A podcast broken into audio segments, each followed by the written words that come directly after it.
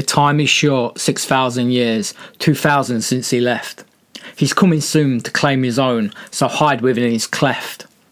No time to waste, you need to know the one who covers sin. The King is he, incarnate love, believe you for the win. No time to waste, this age is gone, and judgment's on us all. But Lord is he, a safety net to catch us from the fall. No time to waste, be on your guard from the silly things of earth. Find precious things in God's word, he'll grant you all their worth.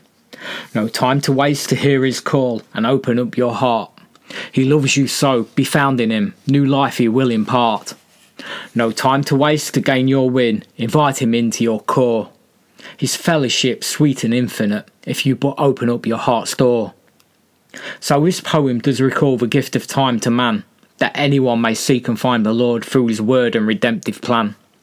The Bible is the place in which God still hangs out. Feed within this tasty dish, it will your faith sprout. God's tone is not so high and heavenly that man cannot his holy word hear.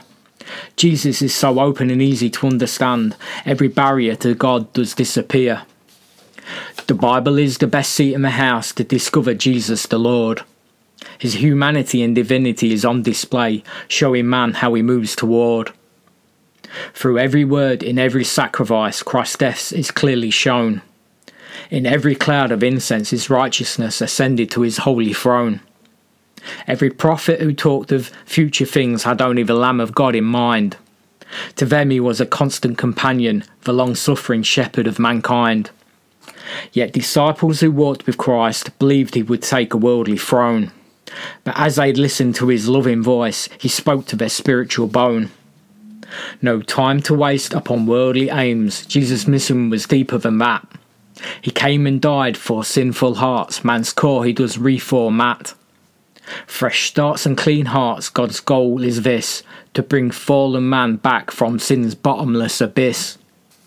The Bible is that rope, a ladder if you like. It's a spiritual banquet, a path upon to hike.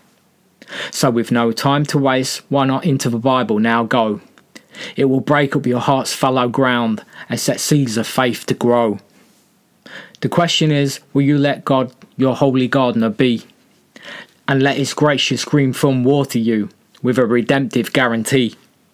Your answer? Well, I have no clue. I guess I will leave that up to you.